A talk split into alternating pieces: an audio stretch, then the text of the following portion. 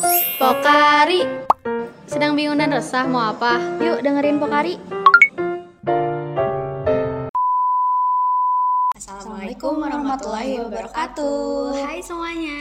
Hai. Balik lagi di Pokari, podcast Episode- keluarga psikologi. Episode 3 Nah sekarang kita nggak cuman berdua ya. Oh ya Betul. sebelumnya yang baru nonton Pokari kenalin dulu. Aku Zaneta. Aku Rara Dan di sini kita cuma nggak cuman berdua Di episode kali ini. Kita Betul. ada eh, Teteh dosen di psikologi Unisba juga Yang bakal ngebahas tentang tema-tema yang bakal kita sebut sekarang ya.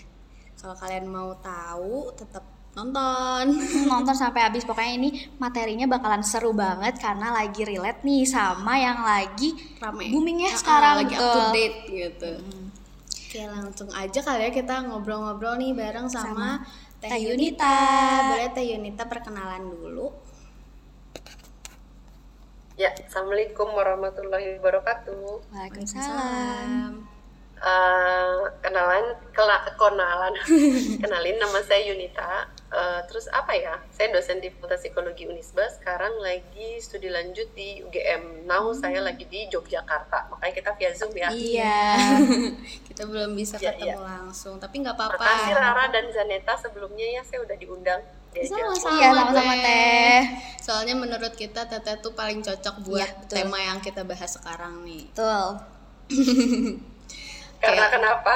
Kok jadi selingkuh? Jadi ingetnya aku gitu ya. Gak bukan Maksudnya eh, kita tahu kalau Teh Dinda eh Teh Dinda Teh Yunita itu suka eh, Research, riset riset ya. tentang yang kasus-kasus seperti ini gitu jadi menurut kita ini udah cocok banget Iya cocok banget langsung aja kali ya Mudah-mudahan ya bisa menjelaskan lebih bagus. Mudah-mudahan. bisa kok Teh pasti bisa oke tema yang Oke. sekarang kita bahas itu tentang berita yang lagi heboh nih Teh Iya betul Teteh tahu Reza Arab Octavian Yap. Terus Adam Adam, Levine. Iya lagi lagi heboh gitu Iya. kan teh beritanya tuh tentang mereka tuh selingkuh. Nah kita mau tahu kita bakal ngobrol-ngobrol selingkuh dari sisi psikologisnya tuh ada nggak sih gitu. Nah menurut teteh sendiri definisi selingkuh yang menurut psikologi itu gimana sih teh? Oke, eh, definisinya saya mulai dari yang KBBI dulu ya, Kamus Bahasa Indonesia. Jadi secara umum orang tuh ngomongin kalau selingkuh tuh artinya tuh suka bukan orang tapi di KBBI di Kamus Bahasa Indonesia tuh artinya tuh suka menyembunyikan sesuatu untuk kepentingan sendiri, nggak terus terang, nggak jujur, serong gitu ya, terus eh, nyeleweng, suka menggelapkan uang, korup secara umum lah ya, gitu. Nah kalau di eh, beberapa tokoh eh, riset gitu walaupun mereka mungkin bukan psikolog ya. Karena karena kalau kasus-kasus perselingkuhan atau kajian kaji riset tentang selingkuh itu itu banyak banyak multidisiplin gitu ya. Jadi nggak cuma psikologi aja yang ngomongin tentang selingkuh. Jadi secara umum tuh, eh, riset sosial humaniora tuh ngomongin tentang eh, selingkuh gitu ya. Nah, in- satu tokoh si Zar ini menekankan kalau infidelity itu didefinisikan sebagai ketidaksetiaan atau eh, ketidakpercayaan, kecurangan dalam relasi meskipun dia punya eh, komitmen dengan pasangannya, gitu ya. Jadi beberapa beberapa researcher atau beberapa peneliti itu sebenarnya merangkum secara bukan merangkum ya dari beberapa riset itu bisa kita rangkum bahwa sebenarnya perselingkuhan itu intinya adalah adalah kerahasiaan ada hubungan yang raha- rahasia, terus adanya pengkhianatan yang dilakukan oleh individu yang sebenarnya dia punya komitmen sama pasangannya, gitu, gitu. Jadi istilah istilah selingkuh itu aja kalau di, di, di riset atau di penelitian itu banyak banget. Jadi ada unfaithfulness. Jadi kalau kalian searching di internet gitu nanti ada infidelity, extradiatic involvement, ada unfaithfulness atau ketidaksetiaan atau affair, hubungan gelap, ada juga cheating, Ya. curangan. Itu biasanya juga mengarah ke eh, perselingkuhan gitu. Nanti ada beberapa be- beberapa terminologi lagi yang banyak gitu, tapi intinya tetap selingkuh gitu. Itu definisinya. Jadi ada dua kata kunci mungkin ya, relasi yang rahasia, terus pengkhianatan terhadap komitmen. Gitu. Oke. Lanjut. Terus uh, kalau untuk perselingkuhan sendiri tuh ada jenis-jenisnya nggak sih teh? Jadi kayak misalkan uh, kita chattingan nih sama eh, kita punya punya pasangan tapi kita chattingan sama cowok lain hmm. gitu. Itu termasuk selingkuh juga atau enggak nah uh, jadi beberapa tokoh itu mereka uh, ada yang malah sampai susah banget ya mengkategori bukan mengkategori derajat selingkuh itu adanya di mana gitu. Tapi ada yang tokoh juga membagi sebagian besar uh, tokoh itu membagi dalam literatur tuh uh, hampir sama ya hampir sama. Ada yang membaginya menjadi dua jadi perselingkuhan seksual atau emosional. Jadi kalau seksual tuh dengan seks jadi bisa dengan PSK bisa dengan jadi kalau lo nggak ada no no hard feeling gitu ya nggak pakai emosi itu bisa seksual. Tapi ada yang lu nggak ngelakuin seksual tapi secara keterikatan emosi kamu deket banget gitu. Hmm. nah, itu ada. Ada yang tokoh tuh cuma dua tapi kalau kita mau gabungin ada beberapa tokoh tokoh lagi yang juga nyebutinnya tuh sebenarnya jatuhnya jadi empat. Jadi ada perlingkuhan seksual eh, emosional terus perselingkuh eh, kombinasi ya seksual sama emosional. Dan yang keempat itu online infidelity atau melalui internet. Gitu. Kalau pandemi kemarin kan kebanyakan tuh online infidelity. Ada beberapa pasangan yang saya bantu konsultasi juga itu ya awalnya online. Begitu.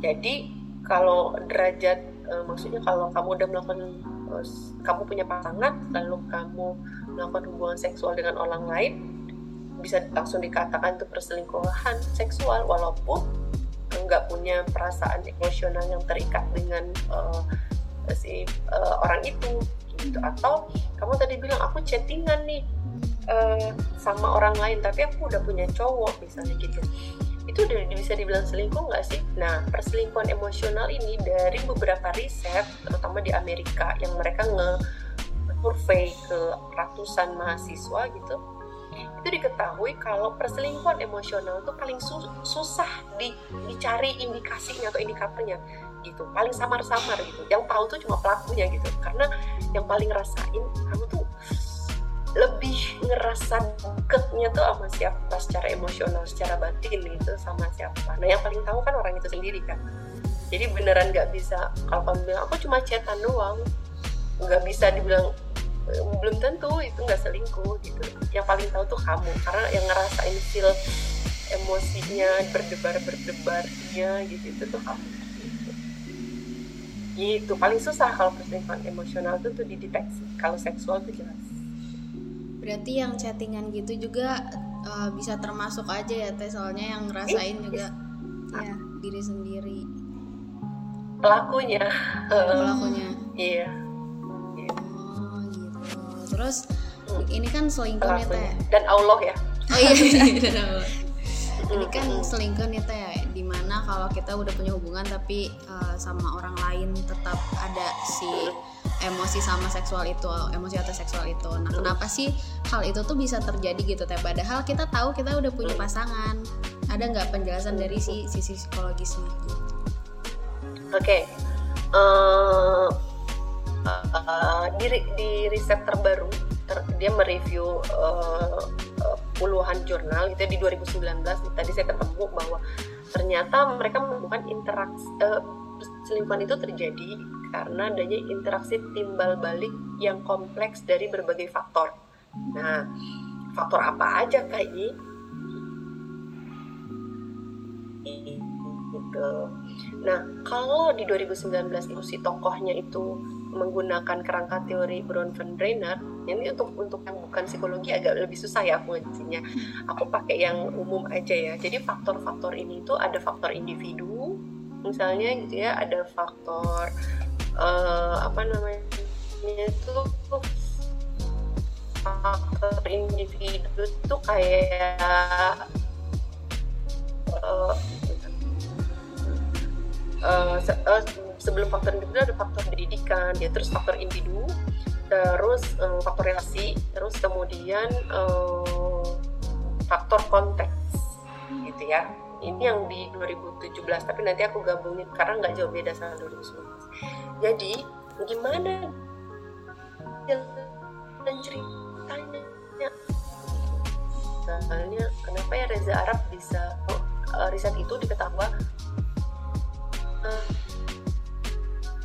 terjadinya itu lebih banyak karena in, uh, interpersonal atau faktor individual tadi kayak kepribadian terus punya pengalaman selingkuh sebelumnya uh, penggunaan alkohol misalnya gitu ya. Terus mereka uh, sikap terhadap seksual. Tuh. Terus ada lagi tuh uh, apa namanya pengalaman masa lalu orang tuanya. Nah ini yang aku mau bahas agak panjang ya. Jadi pengalaman masa lalu orang tua ini di beberapa partisip bukan partisipannya berarti ya di beberapa uh, klien yang pernah konsultasi ke saya ini juga ngaruh ternyata. Jadi pengalaman uh, latar keluarganya dan orang tua itu juga bisa berdampak pada um, perselingkuhan dirinya gitu. Kok bisa ya terjadi? Ya bisa karena itu adalah pola coping. Pola coping itu adalah cara coping itu adalah cara yang dilakukan untuk menyelesaikan masalah. Kalau dia sering melihat keluarganya misalnya bapak ibunya juga sering misalnya gitu. Dan itu dianggap biasa misalnya gitu. Berarti dia punya punya tadi sikapnya terhadap attitude-nya terhadap perselingkuhan secara personality. Oh biasa aja gitu. Ya udah dia ngelakuin hal itu. Kan beda dengan pasangannya yang punya latar belakang keluarga yang tidak seperti itu gitu. Jadi itu faktor-faktor individu itu sebenarnya lebih lebih besar peluangnya untuk mereka bisa bisa uh, apa namanya tuh melakukan perselingkuhan. Karena di karena adanya uh, apa namanya dari keluarga broken home misalnya ya gitu yang bercerai atau latar belakang keluarganya atau orang tuanya tuh berselingkuh. Terus kemudian ketidakpuasan terus kemudian dia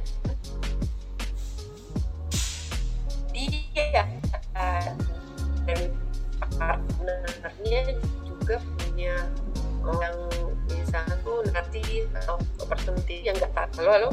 Teh sorry putus-putus. Ya teh Ya. putus-putus. Putus ya? Ha, ya. Hmm. aku ulangin ya. Iya. aku ulangin tadi.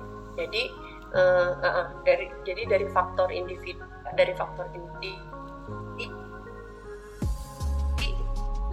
bisa kita ketahuin kalau misalnya kita misalnya saya dan pasangan saya itu punya gitu ya sifat berbeda. Terus kemudian ada eh, pemahaman saya dan pasangan saya yang berbeda terkait tentang seksual fantasi seksual. Kemudian sikap saya terhadap perselingkuhan itu misalnya berbeda dengan pasangan saya.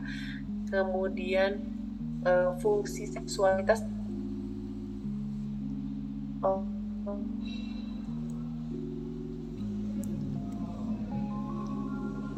oh, saya bisa berhubungan seksual atau tidak kalau udah nikah ya misalnya saya saya aktor individu ini yang tadi berinteraksi dengan seks teh teh sorry masih putus-putus. Kayak ada kesempatan ada sosial media ada kesempatan untuk halo halo masih kedengaran udah kedengaran belum? Udah kedengaran belum?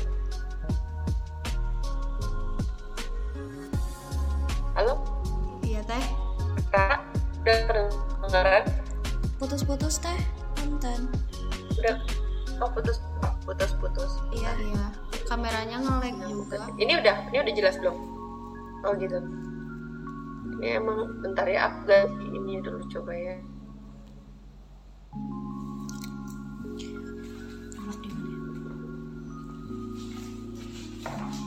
ini gimana ini udah kedengeran belum udah better teh Better, oke. Oke, jadi tadi kan eh, perselingkuh aku ulangin ya. Jadi perselingkuhan terjadi karena adanya interaksi dari berbagai faktor. Nah, ada faktor demografi. Demografi itu kayak jenis kelamin gitu ya. Terus kemudian eh, apa lagi ya? Jenis kelamin, demografi, oh tempat tinggal misalnya.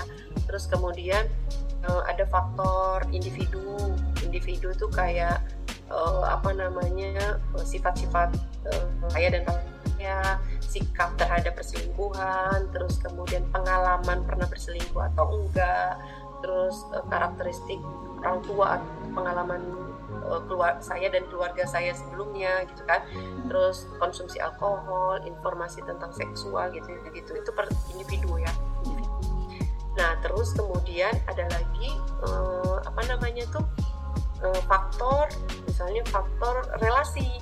Nah beberapa tokoh bilang faktor relasi inilah yang paling banyak berpengaruh terhadap perselingkuhan Kenapa faktor relasi? Karena itu berkaitan dengan bagaimana cara saya berinteraksi dengan pasangan saya. Gitu. Kalau individual tadi kan saya saya dan pasangan saya itu berbeda ya. Jadi ada ada ada karakteristik yang berbeda antara saya dan dan pasangan saya. Kalau kalau faktor relasi itu bagaimana interaksi secara misalnya komunikasinya kayak gitu ya. Nah, faktor relasi ini ternyata bisa berkaitan juga atau berinteraksi dengan opportunity atau kesempatan yang terjadi atau konteks. Jadi kayak misalnya ada sosial media, terus banyaknya eh, platform-platform tentang uh, bisa cari pacar online, oh, gitu, gitu kan. Uh, terus kemudian kehidupan sosial yang misalnya biasa perselingkuhan itu dianggap biasa, misalnya kayak gitu. Jadi ada konteks ada konteks di luar diri yang mendukung kita untuk mem mem membolehkan itu terjadi. Atau atau misalnya kita berada di lingkungan yang uh, teman-teman kita juga kayak gitu dan membolehkan value itu terjadi misalnya kayak gitu. Gitu. Jadi uh, uh, apa namanya interaksi dari tadi personalitinya kita individu dan karakteristik kita tadi berinteraksi dengan faktor relasi relasi itu tadi yang ada kepuasan pernikahan misalnya terus kemudian ada kepuasan seksual misalnya ada di situ. Itu kan dengan partner ya? Gitu. Terus uh, apa namanya adanya komitmen gitu. Itu di di faktor relasi. Terus kemudian berinteraksi juga dengan tadi adanya konteks atau lingkungan sosial yang uh, mendukung lingkungan sosial di sini kan nggak hanya uh, uh, ke dunia bisa juga dunia maya bisa juga uh, apa namanya uh, kondisi atau lingkungan di luar diri kita jadi kayak tadi misalnya tempat kita berada ternyata di daerah itu tuh biasa orang ngelakuin perselingkuhan gitu jadi uh, itu di di, menjadi sesuatu hal yang mendukung orang untuk melakukan perselingkuhan.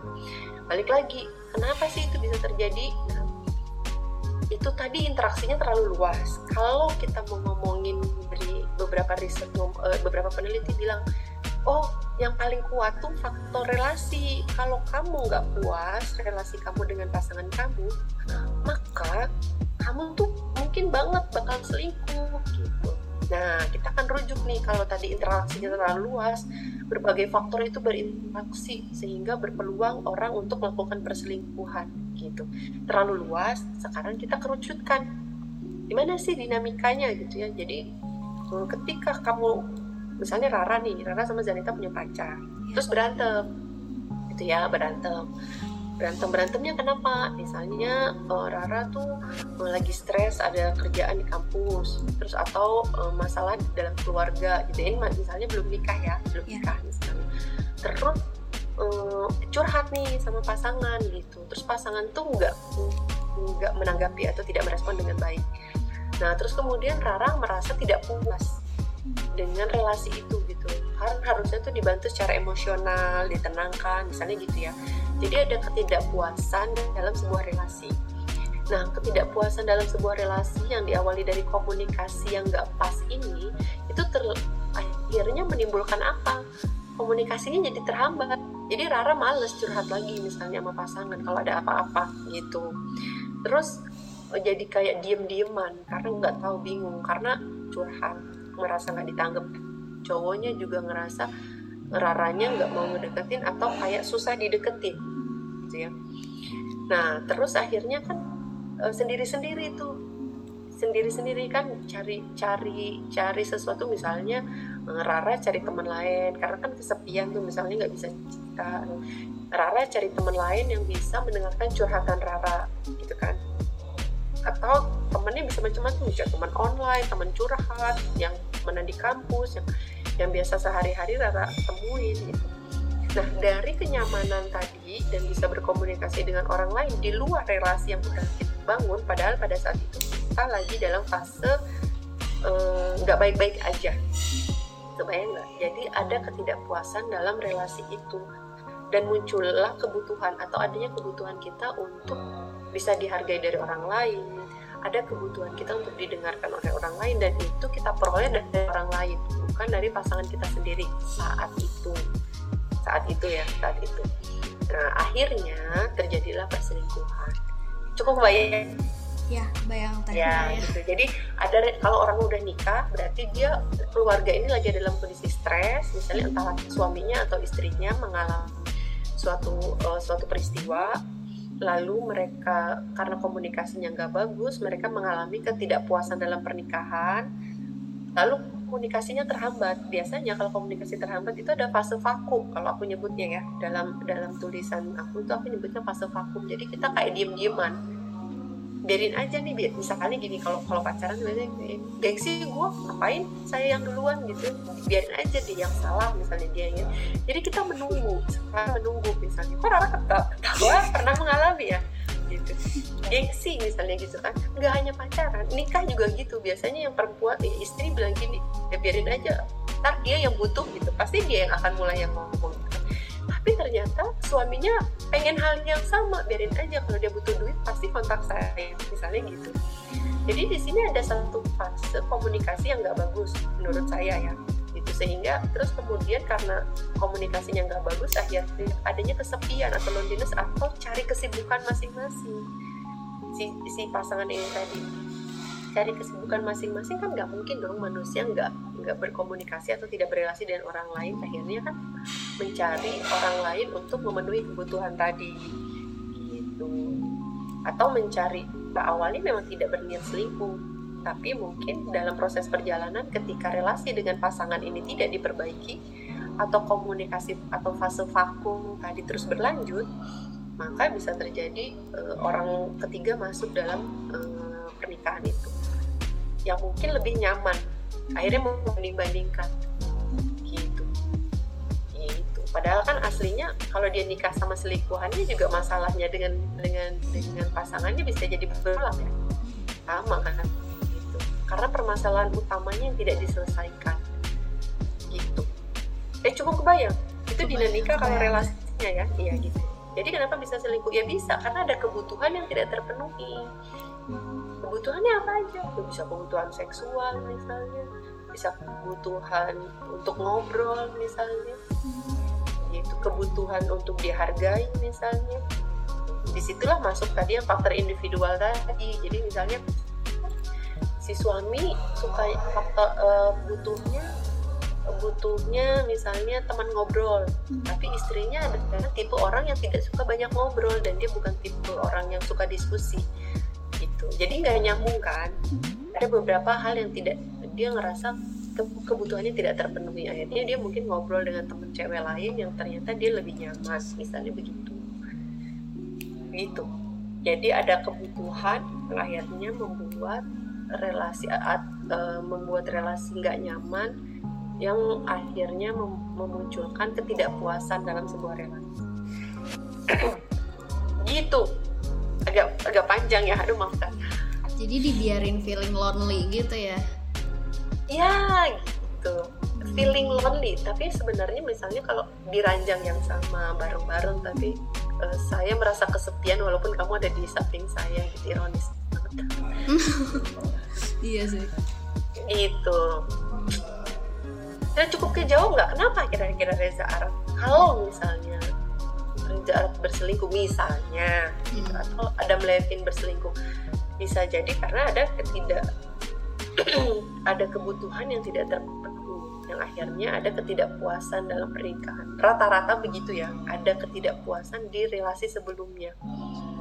Itu berarti teh kalau misalkan nih kita uh, orang tuanya kan tadi ada dibahas tentang uh, uh, pembelajaran dari orang tua. Nah tapi ada juga orang yang kalau misalkan ngelihat dari orang tuanya mereka kayak nggak mau ya nggak nggak mau mencontoh perilaku orang tuanya gitu.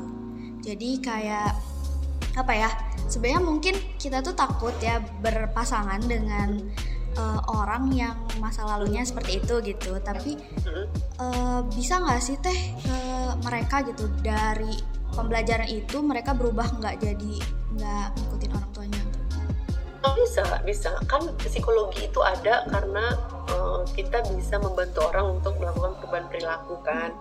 Itu jadi uh, sangat uh, apa namanya sangat tergantung dari uh, individu ini mau keluar nggak dari perasaan-perasaan uh, itu dari kondisi masa lalunya tadi gitu. Jadi jadi pengalaman masa lalu ini nanti berkaitan kalau di kalau uh, faktor uh, ini ya di faktor uh, kelekatan atau kedekatan individu dengan figur pengasuhnya waktu kecil. Nah ini jadi kalau yang udah pernah dengar uh, terminologi attachment itu itu uh, attachment itu atau kan itu kan biasanya tuh kita dengar tuh karena waktu kecil ya jadi pengasuh sama si bayi ya kan nah bagaimana pengasuh sama bayi ini dapat afek atau dapat kasih sayang dari pengasuhnya?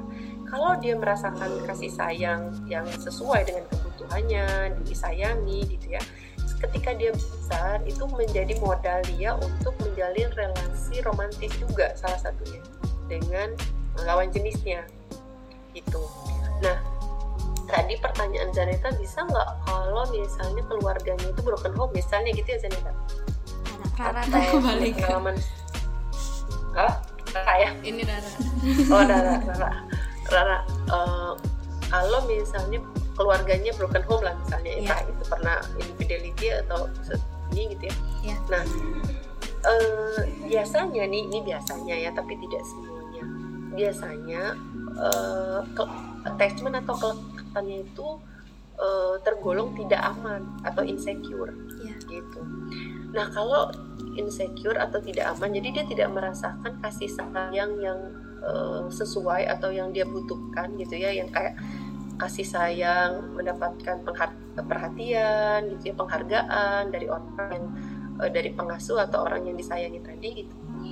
Nah akhirnya ketika dia dewasa dan menemukan uh, individu yang uh, berbeda dengan dirinya misalnya gitu ya berbeda tuh misalnya keluarganya keluarga pacarnya ini tuh lebih harmonis keluarganya. Kan pasti dia merasa ah, saya kayaknya nggak layak deh keluarga saya tuh broken home gitu ya.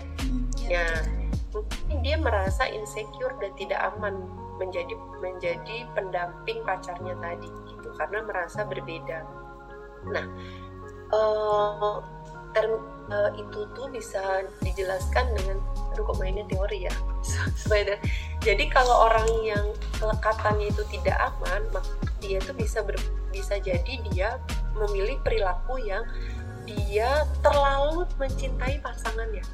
Oh. uh, gitu. Terlalu mencintai pasangannya. Jadi dia ngerasa karena dia merasa dia dari keluarga nggak baik-baik aja mendapatkan orang yang lebih baik maka dia merasa dia sangat mencintai pasangannya dan akan melakukan apa pun pada pasangannya nah kalau pasangannya ini baik maka mungkin akan jadi baik ya e, proses relasinya tapi kalau pasangannya ini nggak baik maka dia bisa jadi mengalami KDRT karena dia akan melakukan apa pun pada pasangannya. Kenapa dia mau melakukan apa pun pada pasangannya? Karena dia merasa tidak mau kehilangan sumber afeksinya, gitu. Karena dia nggak dapat dari keluarganya, karena keluarganya broken home atau dia tidak mendapatkan apa kasih sayang yang seperti yang dia butuhkan, gitu. Bayang, itu pertama, Bayang. itu perilaku ya perilaku pertama. Perilaku kedua, dia bisa jadi gak bisa mengkomunikasikan pada pasangannya. Kalau dia tuh sayang atau mencintai pasangannya. Jadi kayak tarik ulur.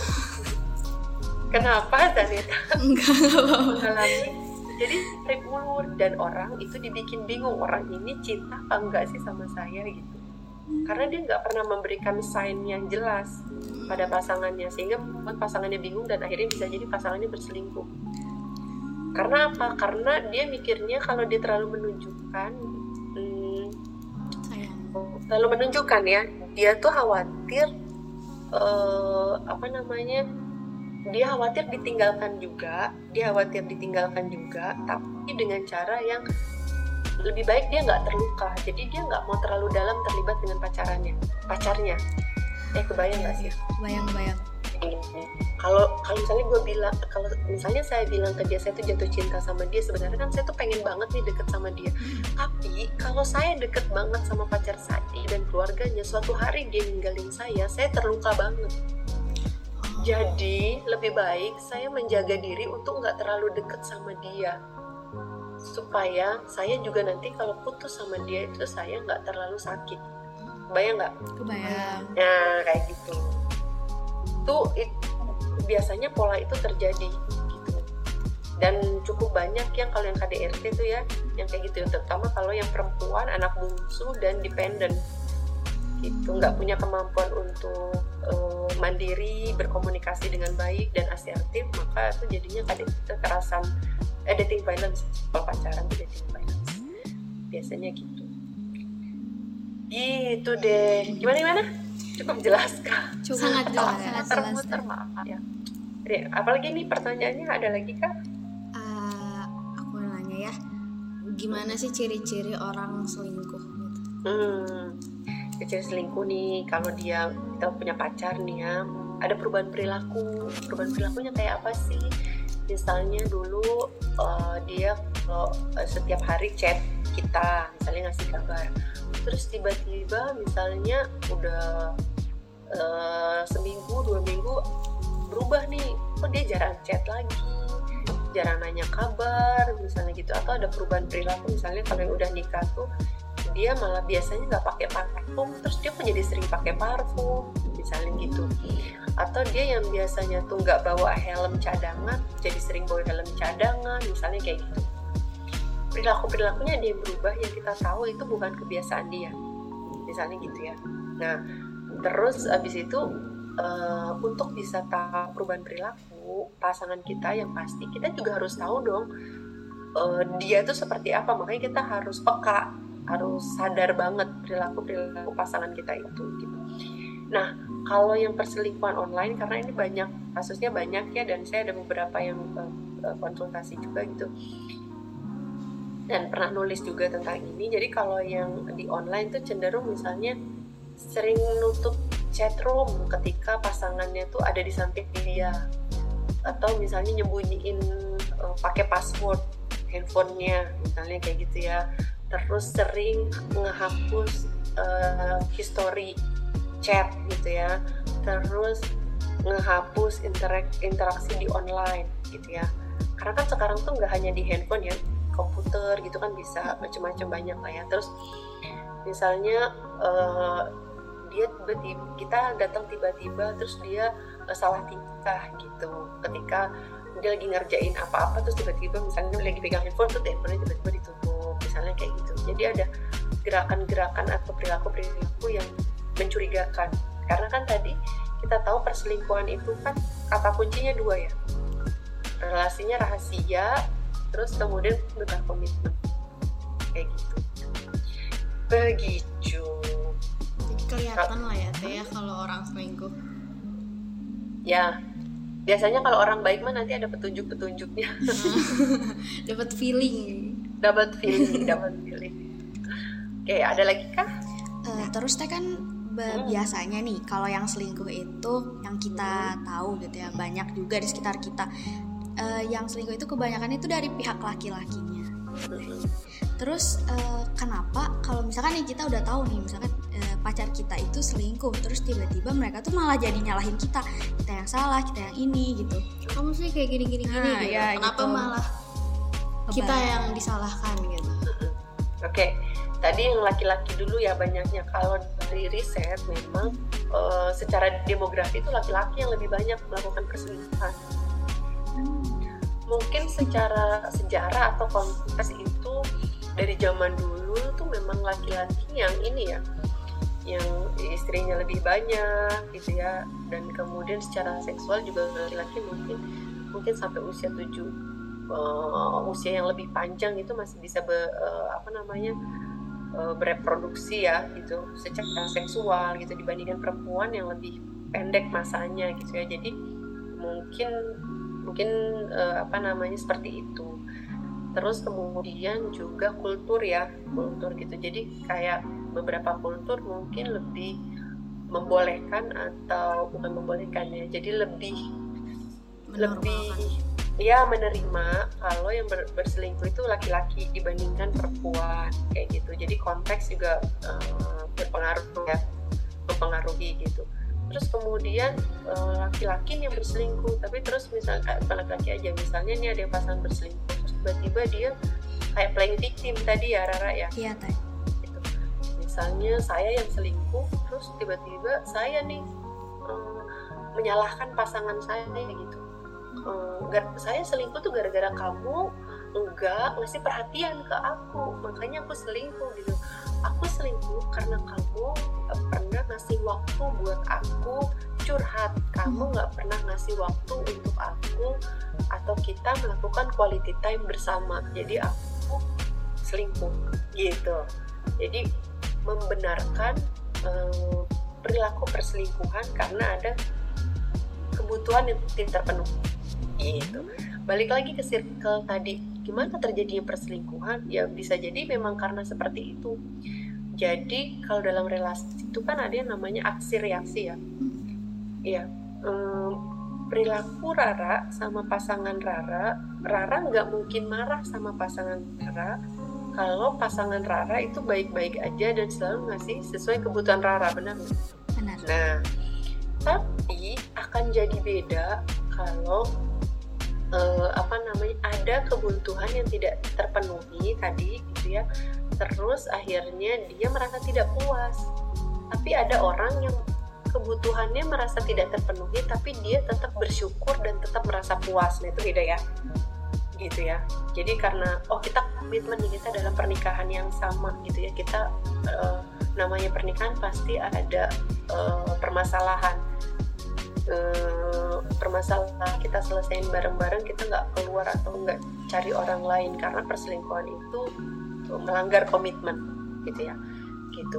Jadi uh, bisa banget dia playing victim atau melakukan uh, apa namanya menyatakan bahwa pasangannya yang menimbulkan atau uh, menjadi faktor penyebab dia berselingkuh gitu. Tapi bukan berarti itu alasan satu-satunya. Yang harus diperbaiki adalah relasi mereka tadi. Jadi kalau misalnya mereka punya masalah, komunikasiin sebelum berkomunikasi dengan orang lain. Gitu. Ini ada satu cerita ya, emang ini kisahnya nyata. Saya ada klien saya tuh gini, dia tahu suaminya ketahuan suaminya berselingkuh, tapi sebelum dia menikah dengan suaminya, dia udah tahu kalau suaminya ini sering main cewek. Gitu.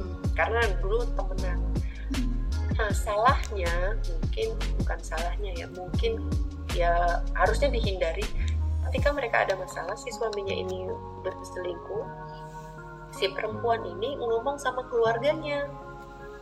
Itu keluarga ya bapak ibunya gitu. Nah, kalau udah ngomong ke keluarganya, keluarga besarnya, maka kan maka ada uh, perilaku yang berbeda kan karena relasi keluarga besar kan gitu jadi suaminya seolah-olah disalahkan lah lah. Padahal suaminya berperilaku seperti itu juga karena tadi seperti tadi ada kebutuhan yang tidak dipahami. Jadi setiap suaminya pulang istrinya tuh sering banget ngomel. Terus istrinya tuh sering banget gak memahamin apa yang dipengenin suaminya sering memaksakan apa yang dia pengenin gitu. Gitu. Jadi suaminya cenderung ngerasa nggak nyaman tapi nggak bisa terkomunikasikan. Karena pada dasarnya ya secara umum laki-laki Indonesia tuh kadang kesulitan mengekspresikan emosi. Gitu. Sehingga sehingga ketika masalahnya udah ke keluarga besar akhirnya eh, ya keluarga ini mungkin ya cenderung menghujat keluarga pasangannya keluarga pasangannya pun tidak terima akhirnya antar keluarga besar yang tidak nyaman ya akhirnya mengarah pada perceraian gitu. Begitu gitu kebayang sekarang? Kebayang teh. Iya gitu deh. Pola-polanya ya pola-polanya. Ada lagi kah? Lanjut ya teh tapi kita mau nyolok laptop dulu bentar. Oh iya iya boleh boleh boleh Bentar boleh. Boleh. Nyampe tahu. ini aku tambahin sedikit juga ya. Jadi kalau kira-kira kalau perempuan berselingkuh banyak nggak? Oh banyak juga. Jadi nggak laki-laki aja sebenarnya hampir nggak terlalu maksudnya nggak terlalu jomplang gitu yang jauh banget gitu. Tapi laki-laki dan perempuan sekarang tuh eh, hampir sama juga melakukan perselingkuhan gitu. Cuma memang kalau perempuan itu biasanya nanti eh, kritik sosialnya mungkin eh, di Indonesia mungkinnya agak lebih tajam gitu ya. Itu karena kan secara gender oh, laki-laki kan dipandang bagaimana perempuan dipandang oh, seperti apa gitu di, di, di value atau di nilai-nilai budaya Indonesia. Gitu. kayak gitu. Jadi kalau eh, yang melakukan KDRT ada laki-laki aja nggak tega juga ya perempuan juga ada. Ya eh perempuan ada juga yang melakukan ya dating violence atau KDRT jadi jadi intinya gimana intinya harus dilihat lagi eh, apa penyebab atau bagaimana terjadinya perselingkuhan itu. Jadi nggak ngelihat has- hasil akhirnya aja gitu. Jadi kita harus eh, kita harus lebih cermat melihat melihat sebuah fenomena. Tadi kayak Rara dan Zaneta. Oh Reza Arab selingkuh nih Adam Levine selingkuh nih. Pasti mereka salah nih. Belum tentu. Kita harus tahu dulu apa yang menyebabkan mereka melakukan perselingkuhan itu? Itu jadi jangan lihat hasil akhirnya bahwa orang yang berselingkuh pasti salah. Belum tentu. Bisa jadi perselingkuhan itu terjadi karena memang ada permasalahan sebelumnya yang tadi. Kayak gitu. Gitu. Lanjut teh ini berdasarkan lingkungan kita juga yang kita lihat itu kebanyakan orang-orang yang selingkuh tuh padahal misalnya nih cowoknya selingkuh padahal si cowoknya tuh kelihatan cinta banget sama si pasangannya itu kenapa bisa sih teh Iya. Jadi kalau dari eh, riset salah satu eh, peneliti di Indonesia gitu ya, cinta itu sebenarnya tuh nggak berkorelasi kuat terhadap kebahagiaan pernikahan. Gitu. Cinta itu kan mungkin, mohon maaf kalau aku salah ya, nanti coba dicek lagi. Cinta itu kan cenderung kayak passion ya, kayak emosi yang menggebu-gebu gitu ya, gitu. Yang kadang-kadang itu sifatnya naik turun jadi cinta itu tuh kadang eh, seiring waktu tuh bisa berubah gitu jadi yang lebih ber- berpengaruh terhadap kebahagiaan pernikahan itu adalah eh, komitmen dalam pernikahan gitu ya terus sama eh, gaya berkomunikasi. Gitu. Nah tadi aku lebih menekankan komunikasinya. Pola komunikasi cara dia berkomunikasinya kayak gimana. Komunikasi ini bukan komunikasi yang yang yang formal ya yang cenderung kayak misalnya kalau pasangan suami istri itu kayak ngobrol nggak sama pasangan ngobrol-ngobrol apa misalnya? Tolong ambilin makanan dong tolong am-" itu kan formal ya. tapi ini lebih ke keterbukaan secara emosional gitu. Jadi kayak misalnya "Eh, aku tuh gimana ya? Kayaknya aku eh, udah enggak begitu cocok kalau kamu tuh begini begini begini gitu. Kenapa ya? Aku kok kayaknya sayangnya ke kamu tuh berubah gitu gitu jadi jadi emang curhat ya. Jadi kayak curhat gitu. Jadi jadi berkomunikasi secara mendalam karena kan kalau pasangan itu kan intimate relationship ya.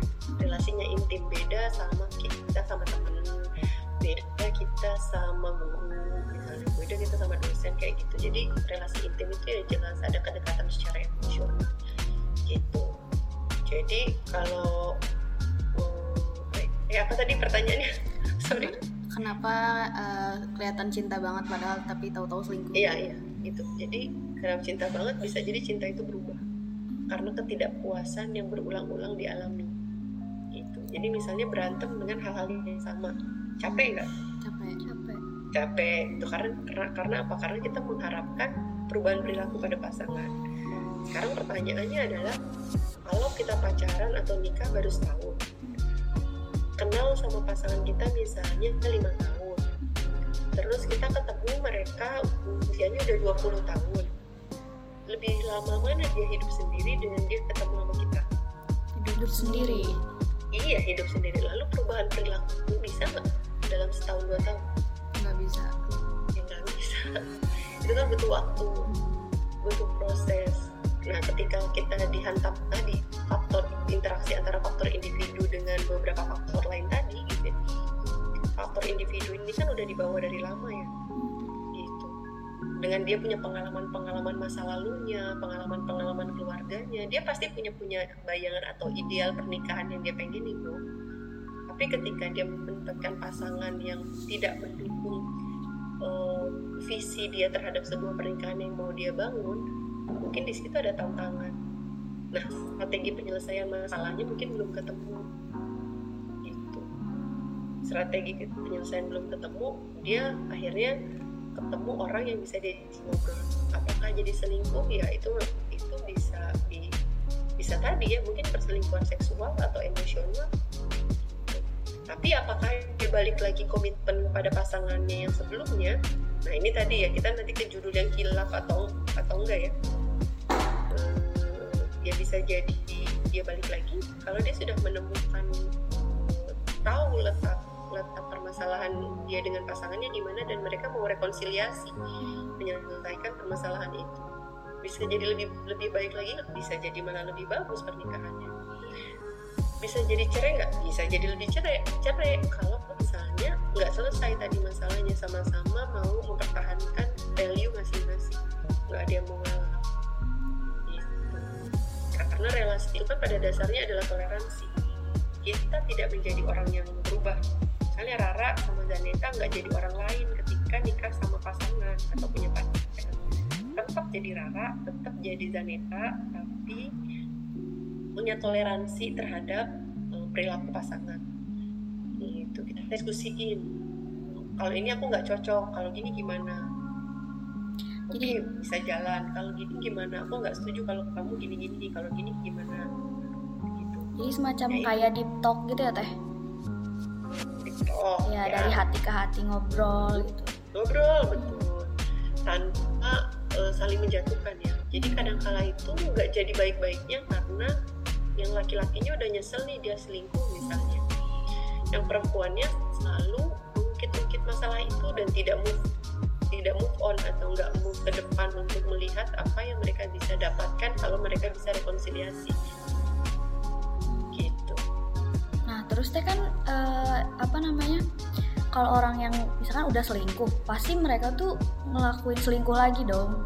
Hmm. Biasanya kayak gitu dari uh, banyaknya yang kita tahu cerita-cerita hmm. teman gitu. Terus terus kan uh, udah res rekonsiliasi itu berarti nggak uh, nggak mempan ya teh? Bagaimana hmm, uh, tergantung. Gini, gini ini sangat tergantung dari personality atau ini uh, orangnya ya.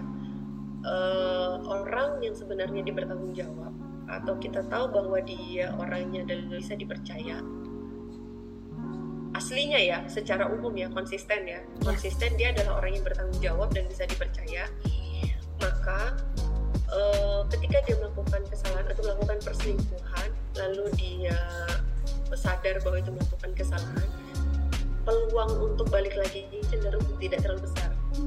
Tapi kalau misalnya tadi orangnya tidak mm, cenderung kurang konsisten konsisten atau bukan orang yang bisa kita yakin bahwa dia bertanggung jawab atau bisa dipercaya. Dan kalau dari uh, apa namanya personality kalau dari teorinya Big Five itu dia punya instability emosional. Emosionalnya nggak stabil gitu itu bisa jadi dia punya peluang yang besar untuk melakukan perselingkuhan kembali. Gitu. Jadi lebih ke kayak um, um, bisa jadi kebutuhannya dengan pasangannya itu memang nggak terpenuhi. Atau dia nggak tahu sebenarnya apa yang dia butuhkan dari dari uh, pasangannya itu gitu. Jadi dia nggak bisa mengekspresikan. Tapi kalau dia dengan selingkuhan ya dia selalu bisa lebih nyaman. Misalnya itu. Mungkin ada perilaku dari pasangannya yang mengancam dirinya. Misalnya suami ya istri-istri yang mengancam ya apa ya suami-suami takut istri misalnya gitu ya. Atau ada perilaku istri yang membuat dia inferior. Mm. gitu kayak gitu. Jadi kayak tadi e, berkaitan juga dengan latar belakang pengalaman dia uh, atau keluarganya. Ada pengalaman masa lalu yang nggak bisa dia selesaikan. Biasanya gitu ya yang aku temuin ya gitu. jadi pengalaman masa lalu ini benar benar-benar banyak gitu ya yang nggak selesai tapi mereka nikah dan tidak mempertimbangkan bahwa pengalaman masa lalu itu berdampak ke dalam pernikahan mereka. Gitu. Eh kejawab nggak kejawab teh. Jadi bisa jadi dia kalau selingkuh terus selingkuh lagi karena bisa jadi dia nggak ngedapetin kebutuhannya tadi ya dan bisa jadi pengalaman perselingkuhannya sebelumnya itu mendorong dia untuk melakukan perselingkuhan selanjutnya karena dia belum ngedapetin kebutuhan yang dia mau tadi. Gitu.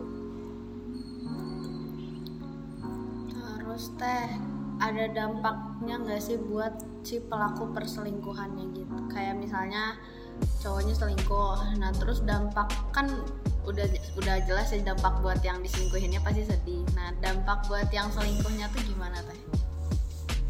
Uh, dampak dari ya mungkin rasa bersalah ya guilty feeling yang ter kalau terlalu sering guilty feeling itu lama-lama kan dia merasa inferior tuh. Kalau laki-laki dia ngerasa guilty feeling dan inferior maka dia kan akan kesulitan untuk menjadi imam di dalam keluarganya ya.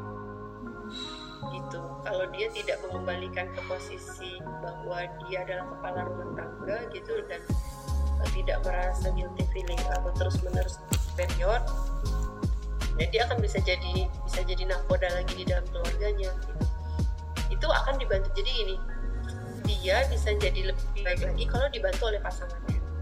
Gitu. Jadi mereka harus saling bekerja sama. Jadi pasangan uh, itu membantu untuk misalnya tidak mungkin-mungkin uh, bahwa bahwa pasangannya pernah berselingkuh tidak memungkit-mungkit masa lalu yang akhirnya membuat pasangannya guilty feeling dengan perilaku salahnya tadi. Gitu. Terus kemudian bisa juga dampaknya adalah kalau keluarga besar tahu atau lingkungan sosial tahu itu juga uh, rasa percaya dirinya berkurang. Gitu ya. Gitu. as a father misalnya as a apa ya uh, individual gitu ya tempat kerja misalnya kalau tahu gitu orang-orang lain tahu gitu. jadi sangat tergantung dari seberapa besar perilaku keselingkuhannya ini diketahui oleh orang lain. Gitu. Mungkin ya. Uh, terus teh uh, kenapa nih orang bisa berani selingkuh? Padahal mereka tuh udah ada di dalam suatu hubungan yang suci kayak pernikahan gitu. Terus selingkuhnya itu biasanya sama orang yang lebih muda lebih cantik lebih ini gitu. Lebih muda lebih cantik ini maksudnya gimana nih? Yang cewek yang cowok atau gimana biasanya? Uh, misalkan nih uh, nikah nih terus si suaminya itu punya selingkuhan selingkuhannya tuh pasti biasanya lebih muda. Hmm. Oke, okay. Orang udah nikah, kenapa sih masih selingkuh? Berani. Balik, ya. Berani ya. Eh, balik lagi tadi berarti secara individu mungkin dia tidak menganggap komitmen itu kuat. Pernikahan itu bukan sebuah komitmen yang kuat. Jadi kalau pernikahan bisa jadi itu kayak ya kita pacaran aja. Kalau cocok lanjutin, kalau nggak cocok ya eh, tinggalin Kenapa dia bisa berpersepsi seperti itu? Ya tadi dia punya latar belakang atau pengalaman masa lalu. Misalnya dia lihat keluarganya juga kayak gitu, ya, atau dia punya pengalaman uh, sering berselingkuh dan mungkin dulu-dulu dibiarin sama pacarnya waktu dia selingkuh ketika masih pacaran, misalnya kayak gitu. Jadi ada pengalaman masa lalu yang ngebuat dia menganggap komitmen dalam sebuah pernikahan itu nggak sakral, gitu. Jadi dia bisa melakukan uh, perselingkuhan dengan orang yang lebih muda misalnya. Kenapa orang yang lebih muda? Mungkin ada kebutuhan seksual yang tidak terpenuhi dengan pasangannya. Atau bisa jadi uh, mungkin yang lebih muda itu lebih cenderung manja lebih menghargai dibanding istrinya.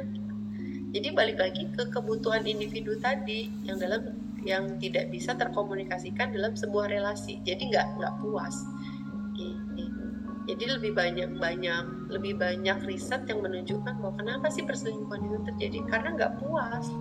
Relasi dalam pernikahannya dalam pacaran itu nggak puas. Kenapa nggak puas? Ya karena ada kebutuhan yang nggak terpenuhi. Gitu. Itu kalau yang muda atau yang tua ya eh, nggak bisa jadi patokan juga ya tergantung kebutuhannya apa.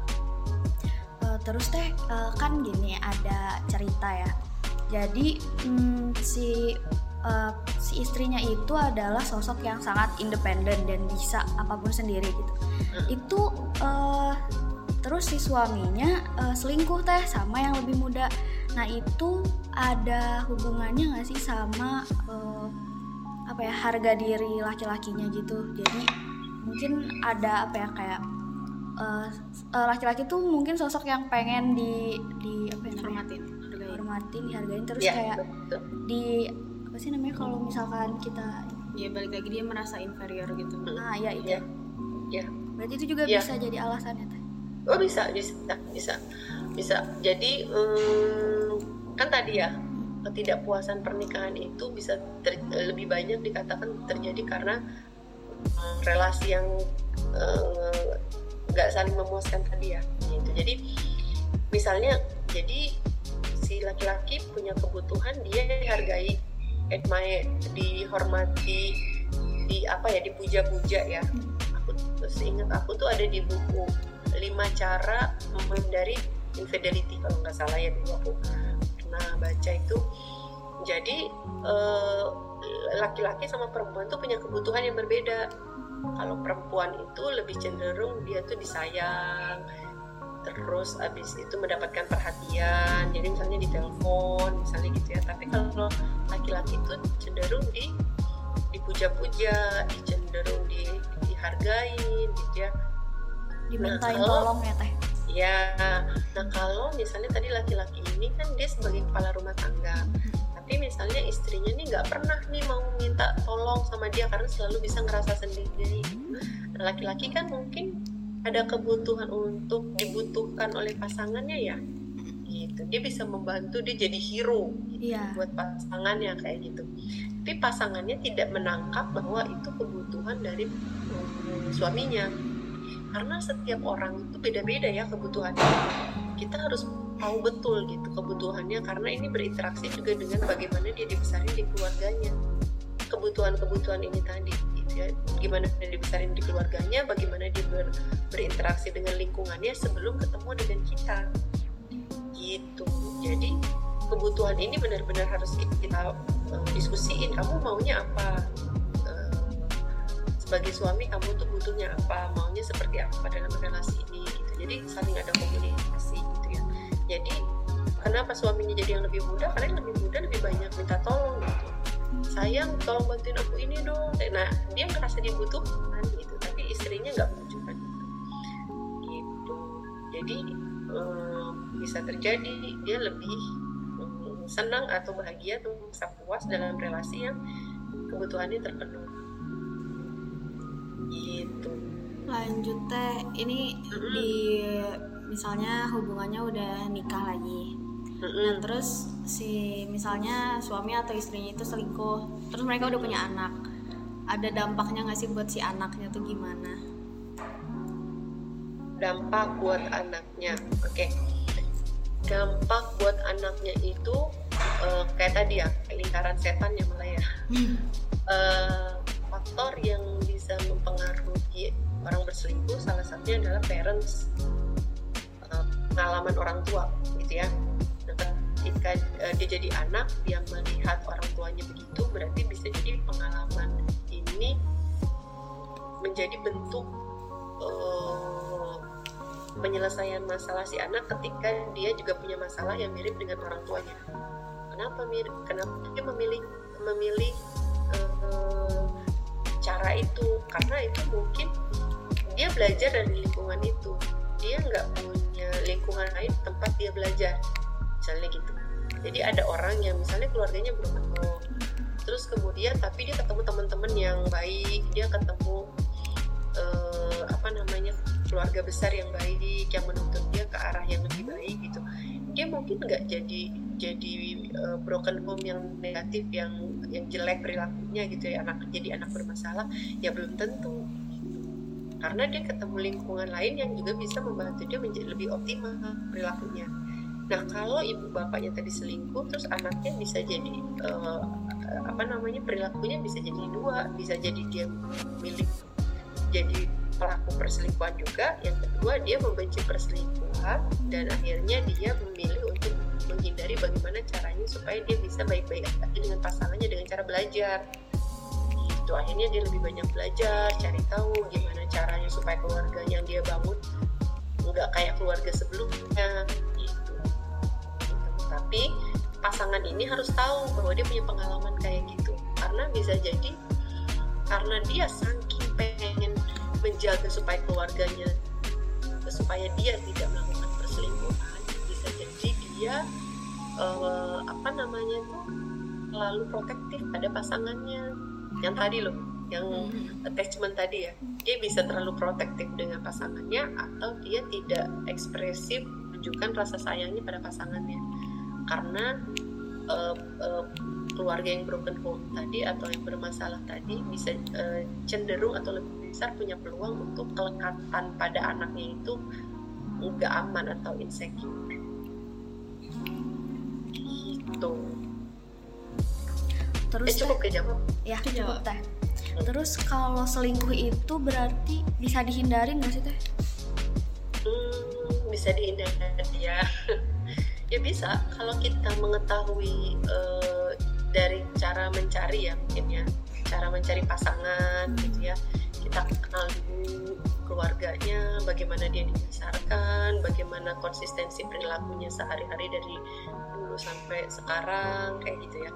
Ya bisa kita hindarin gitu dengan misalnya oh ini orangnya komitmennya baik kayak gitu ya. Terus kemudian eh kita kita sebagai perempuan yang mencari uh, memilih laki-laki misalnya ya yeah. untuk ini laki-laki nggak selingkuh misalnya gitu. Ya kayak gitu tadi step by step ya terus kemudian kita nggak ikutin uh, apa namanya konsep pranikah misalnya kita kita kita belajar untuk lihat uh, apa namanya bolongnya kalau relasi kalau kita nikah sama dia kira-kira punya kerentanan di mana peluang-peluang untuk kita berkonflik itu adanya di mana gitu. Itu minimal udah kita bisa prediksi walaupun nanti permasalahan dalam pernikahan kita nggak pernah tahu ya gitu misalnya setelah menikah kita nggak tahu bahwa ternyata kita nggak bisa punya anak misalnya kayak gitu nah itu kan nggak bisa kita prediksi ya kayak kayak gitu tapi bisa kita pikirkan kalau kita punya masalah ini kira-kira cara penyelesaian yang akan diambil oleh pasangan saya seperti apa. Gitu. Jadi cenderung memilih orang dari cara dia berpikir dan bagaimana dia menyelesaikan masalah.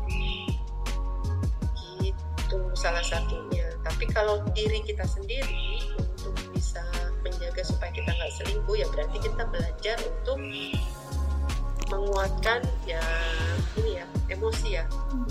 Itu emosinya tadi kan dari hasil riset itu orang yang intensi untuk melakukan perselingkuhan adalah orang yang unstabil emosinya. Berarti kita harus belajar untuk tetap berusaha gimana sih supaya kondisi emosi saya itu cenderung stabil konsisten melakukan segala sesuatu berarti kan larinya di mana kontrol ini kontrol. Jadi kalau ada cocok ganteng gitu ya yang datang dan hadir menghampiri gitu ya eh, kita masih punya pasangan gitu dan kita punya masalah lebih baik kita selesaikan dulu masalah kita sama pasangan kita.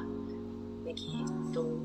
Jadi kita harus mengontrol diri kita untuk tidak tidak terpengaruh oleh orang di luar uh, relasi kita kalau kita lagi ada masalah. Kayak gitu.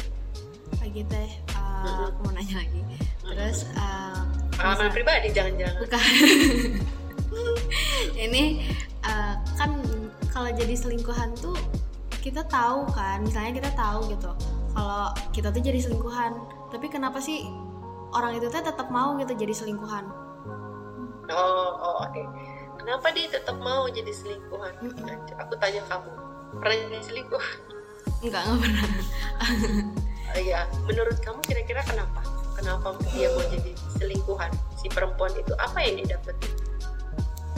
Mungkin dari sisi si selingkuhannya si orang itunya juga ngerasa sama si cowok orang ini terpenuhi gitu. Hmm, hmm, bisa. Bisa ya Nah, ini tadi uh, ini bisa juga dari risetnya mahasiswaku dan tentang single woman married man syndrome gitu ya. Hmm.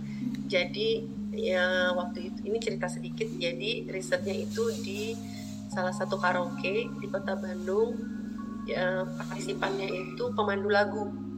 Nah, pemandu lagu pemandu lagu yang berhubungan dengan laki-laki yang udah pada menikah dan mereka tetap ingin mempertahankan relasinya. Gitu. Eh, ditanya kenapa? Gitu. Kalian mau masih mau? Kan ya, ini udah nikah gitu ya. Terus kemudian lebih tua gitu ya. Mungkin udah bapak-bapak gitu ya. Terus kok mau? Gitu. Terus uh, mereka tuh beberapa tuh menjawabnya begini karena mereka pernah dikecewakan oleh orang-orang yang seumuran dengan mereka. Nah berarti kan pengalaman masa lalu ya. Balik lagi pengalaman masa lalu pernah dikecewakan. Lalu kemudian mereka dan uh, habis itu selain uh, pernah dikecewakan mereka merasa uh, lebih aman nih lebih nyaman kalau memiliki hubungan dengan pria yang sudah menikah gitu. Jadi uh, cenderung mapan gitu ya. Terus kemudian uh, uh, kenapa lagi sih mereka mau uh, apa namanya uh, tetap mempertahankan karena bisa uh, si pasangan ini tuh udah uh, udah deket sama keluarga yang si perempuannya juga. Gitu.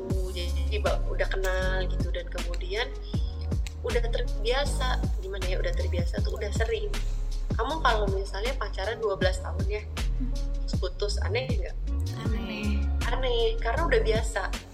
Tapi apakah itu cinta? Nggak tahu juga. Jadi karena udah biasa aja. Jadi kayak nggak bisa lepas ya jadi e, karena mereka udah terbiasa dan pertemuan mereka sering dengan si bapak-bapak eh, dengan si eh, laki-laki yang udah menikah ini intensitasnya makin sering sudah terlibat aktivitas seksual juga ya.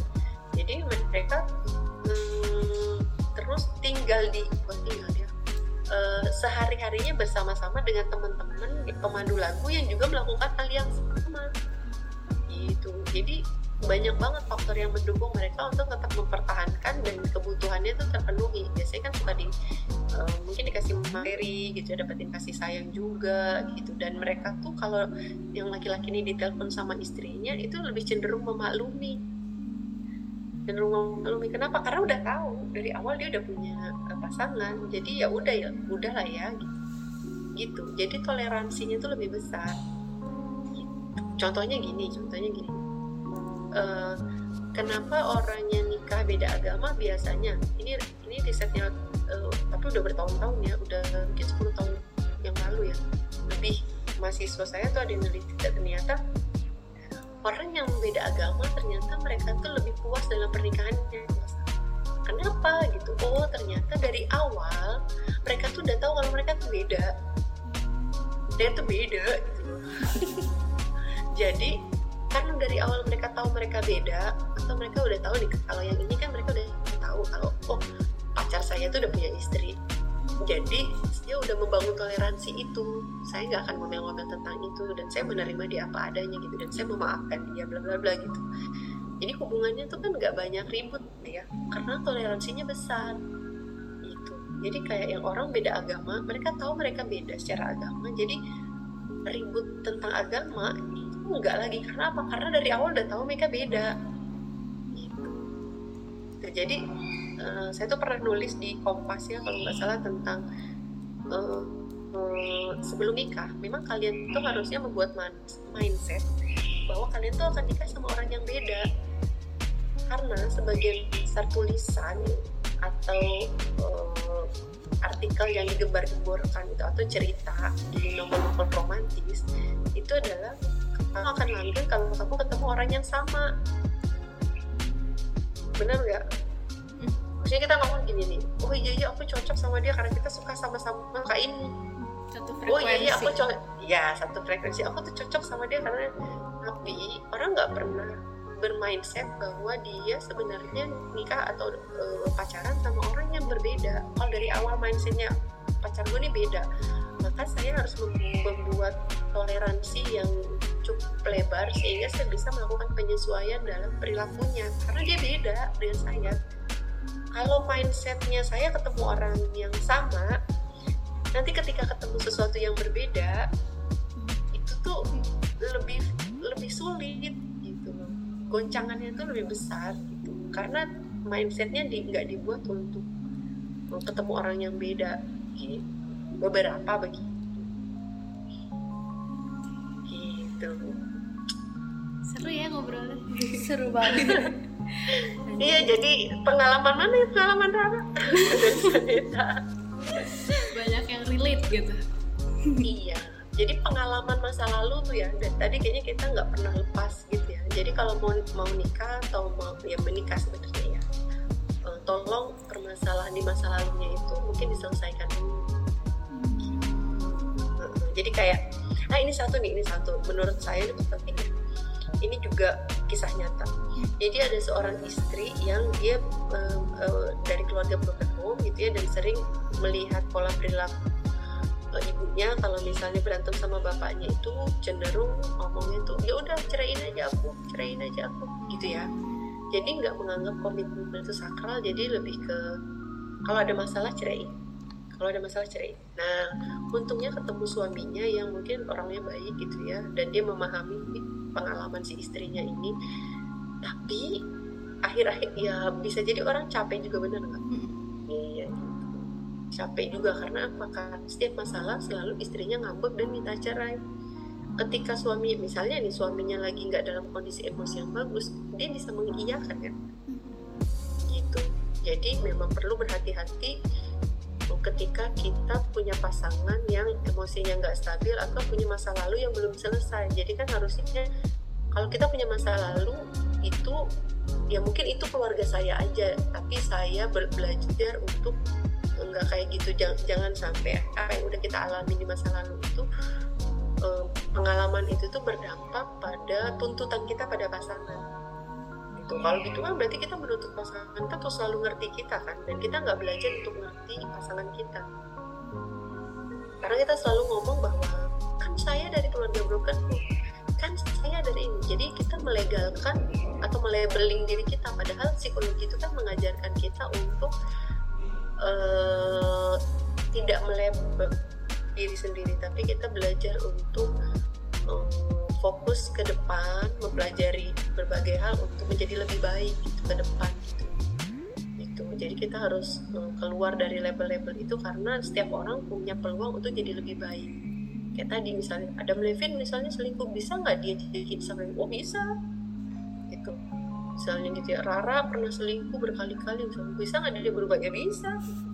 Tapi susah misalnya gitu. Tergantung kan kondisinya lingkungannya faktor pendukungnya support sistemnya. Gitu. Jadi kalau ada yang punya masalah di masa lalu atau punya keluarga yang mungkin perjalanan kehidupannya nggak bagus di masa lalu atau keluarganya nggak bagus sebelum nikah lebih baik mungkin konsultasi konsultasi ke psikolog supaya nanti dia tidak menuntut atau penyesuaiannya dengan pasangannya itu lebih mudah gitu ya lebih mudah. Karena udah tahu udah tahu apa namanya tuh uh, kira-kira uh, resikonya tuh ada di mana aja. Gitu, resikonya ada di mana aja gitu. bisa jadi kayak misalnya ini ada juga nih konsultasi kemarin. Cowok keluarganya ya gitu broken home juga. Dia nggak mau nggak mau uh, dia membangun keluarga akan jadi seperti keluarga dia dan eh, keluarga bapak ibunya. Akhirnya dia sangat menjaga istrinya. Dia masih calon istri sangat menjaga calon istrinya sampai dia tuh cenderung mengarahkan terlalu protektif mungkin. Sehingga si calon istri ini enggak enggak luwet enggak apa yang namanya enggak bebas untuk mengekspresikan apa yang dia mau si laki-laki ini terlalu menjaga gitu. Udah baiknya gini aja supaya gini harus gini aja gini gini aja. Aku tahu kalau nggak gini nanti begini. Karena dia jadi overprotective. Kenapa overprotective? Karena dia khawatir. Khawatir kalau dia nggak menjaga keluarganya ini dengan baik akan terjadi seperti seperti keluarga bapak dan ibunya gitu. Makanya dia sangat menjaga. Tapi kan dia nggak mencoba memahami apa yang dirasakan pasangannya makanya tadi aku bilang relasi romantis itu adalah aksi reaksi bentuknya. Playing victim bisa jadi disebut playing victim karena dia selingkuh karena tidak mendapatkan kepuasan. Misalnya kayak gitu. Uh, uh, istrinya terlalu dominan karena suaminya terlalu lembek misalnya kayak gitu. Jadi uh, atau istrinya nggak mau berkomunikasi dengan suaminya karena suaminya nggak mau membuka pembicaraan atau terlalu diam misalnya gitu nggak nggak ekspresif. Itu tuh ya mainnya di area itu aja. Jadi aksi reaksi. Kalau A maka B B ber, memba, mem, berdampak pada A gitu. Ya, jadi kalau Rara selingkuh kenapa ya? Gitu, itu bisa jadi pacarnya nggak memberikan uh, apa yang dia mau misalnya. Gitu. Kah cukup ya pertanyaan terakhir nih teh. Oke. Okay. nyambung lagi ke judul kita. Jadi menurut teteh selingkuh itu penyakit atau hilaf? Uh, tergantung. Kalau aku lihat ya kalau tergantung. Jadi kalau misalnya dia melakukan perselingkuhannya itu satu kali ya, dan uh, bisa kita dijelaskan proses terjadi perselingkuhannya seperti apa apakah karena ketidakpuasan dalam relasi pernikahan atau dalam relasi uh, berpacaran atau datingnya gitu ya lalu dia tidak melakukan perilaku itu kembali bisa jadi itu hilaf. Dan dia ber, uh, dimaafkan oleh pasangannya dan dia juga tidak melakukan yang kembali. Tapi kalau penyakit hmm, saya belum belum baca literatur bahwa infidelity itu adalah sebuah gangguan ya gangguan jiwa atau misalnya penyakit gitu uh, mungkin yang dimaksud uh, kalau yang tadi ya yang serial affair ya yang berulang-ulang berulang-ulang nah itu mungkin perlu uh, dilihat peril, uh, pola perilaku affairnya atau berulang-ulangnya karena apa kebutuhan apa yang tidak dipenuhi oleh uh, pasangan aslinya gitu. permasalahan apa yang terjadi sampai um, perilaku ber, perselingkuhan berulang itu terjadi apakah bisa jadi uh, karena lingkungan? Tadi kayak berada di konteks atau bersama dengan orang-orang yang melakukan hal itu dan hal itu dianggap sebagai sesuatu yang biasa. Gitu. Nah itu juga bisa jadi gitu. Karena tadi interaksi ada faktor individu yang emosinya tidak stabil lalu kemudian berada di lingkungan di lingkungan sosial yang melakukan hal yang sama. Lalu ada peluang uh, apa namanya opportunity atau kesempatan untuk melakukan uh, infidelity kayak uh, chat apa namanya tuh platform-platform online yang membuka untuk perselingkuhan, terus kemudian med, uh, apa namanya sosial media yang uh, uh, cukup besar bisa berpeluang untuk kita bisa kenal banyak orang tanpa kita tahu kayak gitu. Itu interaksinya cukup banyak. Jadi bisa yeah.